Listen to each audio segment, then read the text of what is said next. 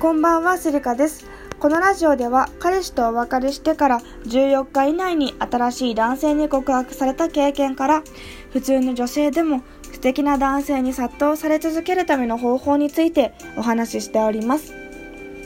今回は第14回目の配信ということで、今回お話しする内容は私の婚活日記についてです。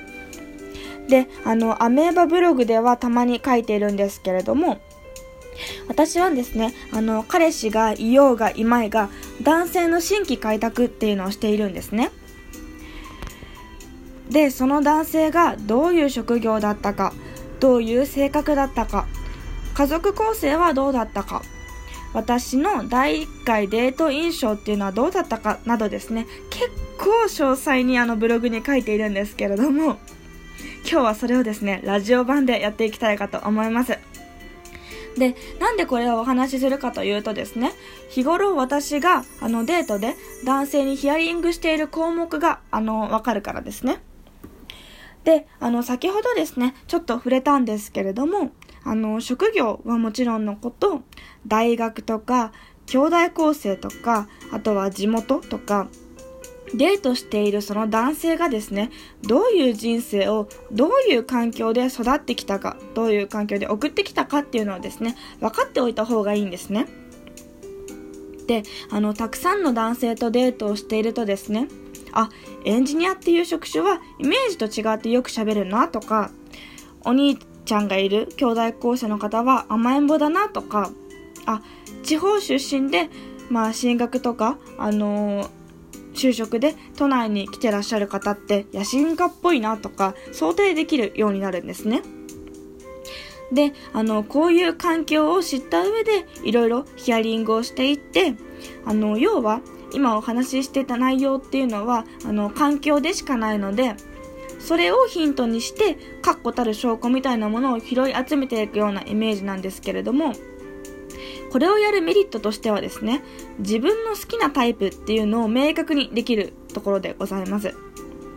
で、例えば私は色気がない人っていうのが嫌いなんですけれども、営業っていう職種はですね、当然のごとくよく話す方が多くて、こういう方に私は魅力っていうのを感じないんですね。なんでかっていうと、喋りすぎる男性に対してもっと知りたいっていうふうに思わなくて、私はそういうもっと知りたい欲というのが色気とかにつながると思っているので、営業さんとかは私がお付き合いするには向いてないだろうなとか考えれる、想定できるわけですね。で、もちろんですね、想定していない方、例えば極端ですけれどもエンジニアさんでおしゃべりもうまくてスマートで見た目もイケイケ系みたいな方ってたまにいらっしゃるんですよね。で、そういう人のパーセンテージっていうのは少ないので、もしお会いしてみて自分のタイプじゃないなっていう時もありますけれども、大体は職業とか出身地とか結構その男性のヒントが隠されていることも多いので、ぜひですねこれからデートされる際にはマッチングアプリの段階から気をつけて聞いてみてくださいね。で、今日は簡単にですけれども、先日デートしてきた男性の婚活日記、私はブログでこういう日記を書くときに婚活日記って言っているんですけれども、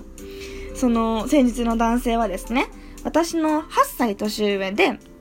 大手企業のエンジニアさんだったんですね。で、レスポンスが早くてデートの待ち合わせ時間も18時半とか早すぎる点でですね、私はちょっと普通の人じゃないだろうなというふうに思ってたんですけれども、お会いしてみたらすごくおしゃべりな方でですね、しかもYouTuber してるとか言っていらっしゃってですね、私めちゃくちゃビビって、うわー同業だみたいな感じに思ってしまいました。で、さっきちょこっとお話ししたみたいにですね、私は色気がない方っていうのが嫌いなんですけれども、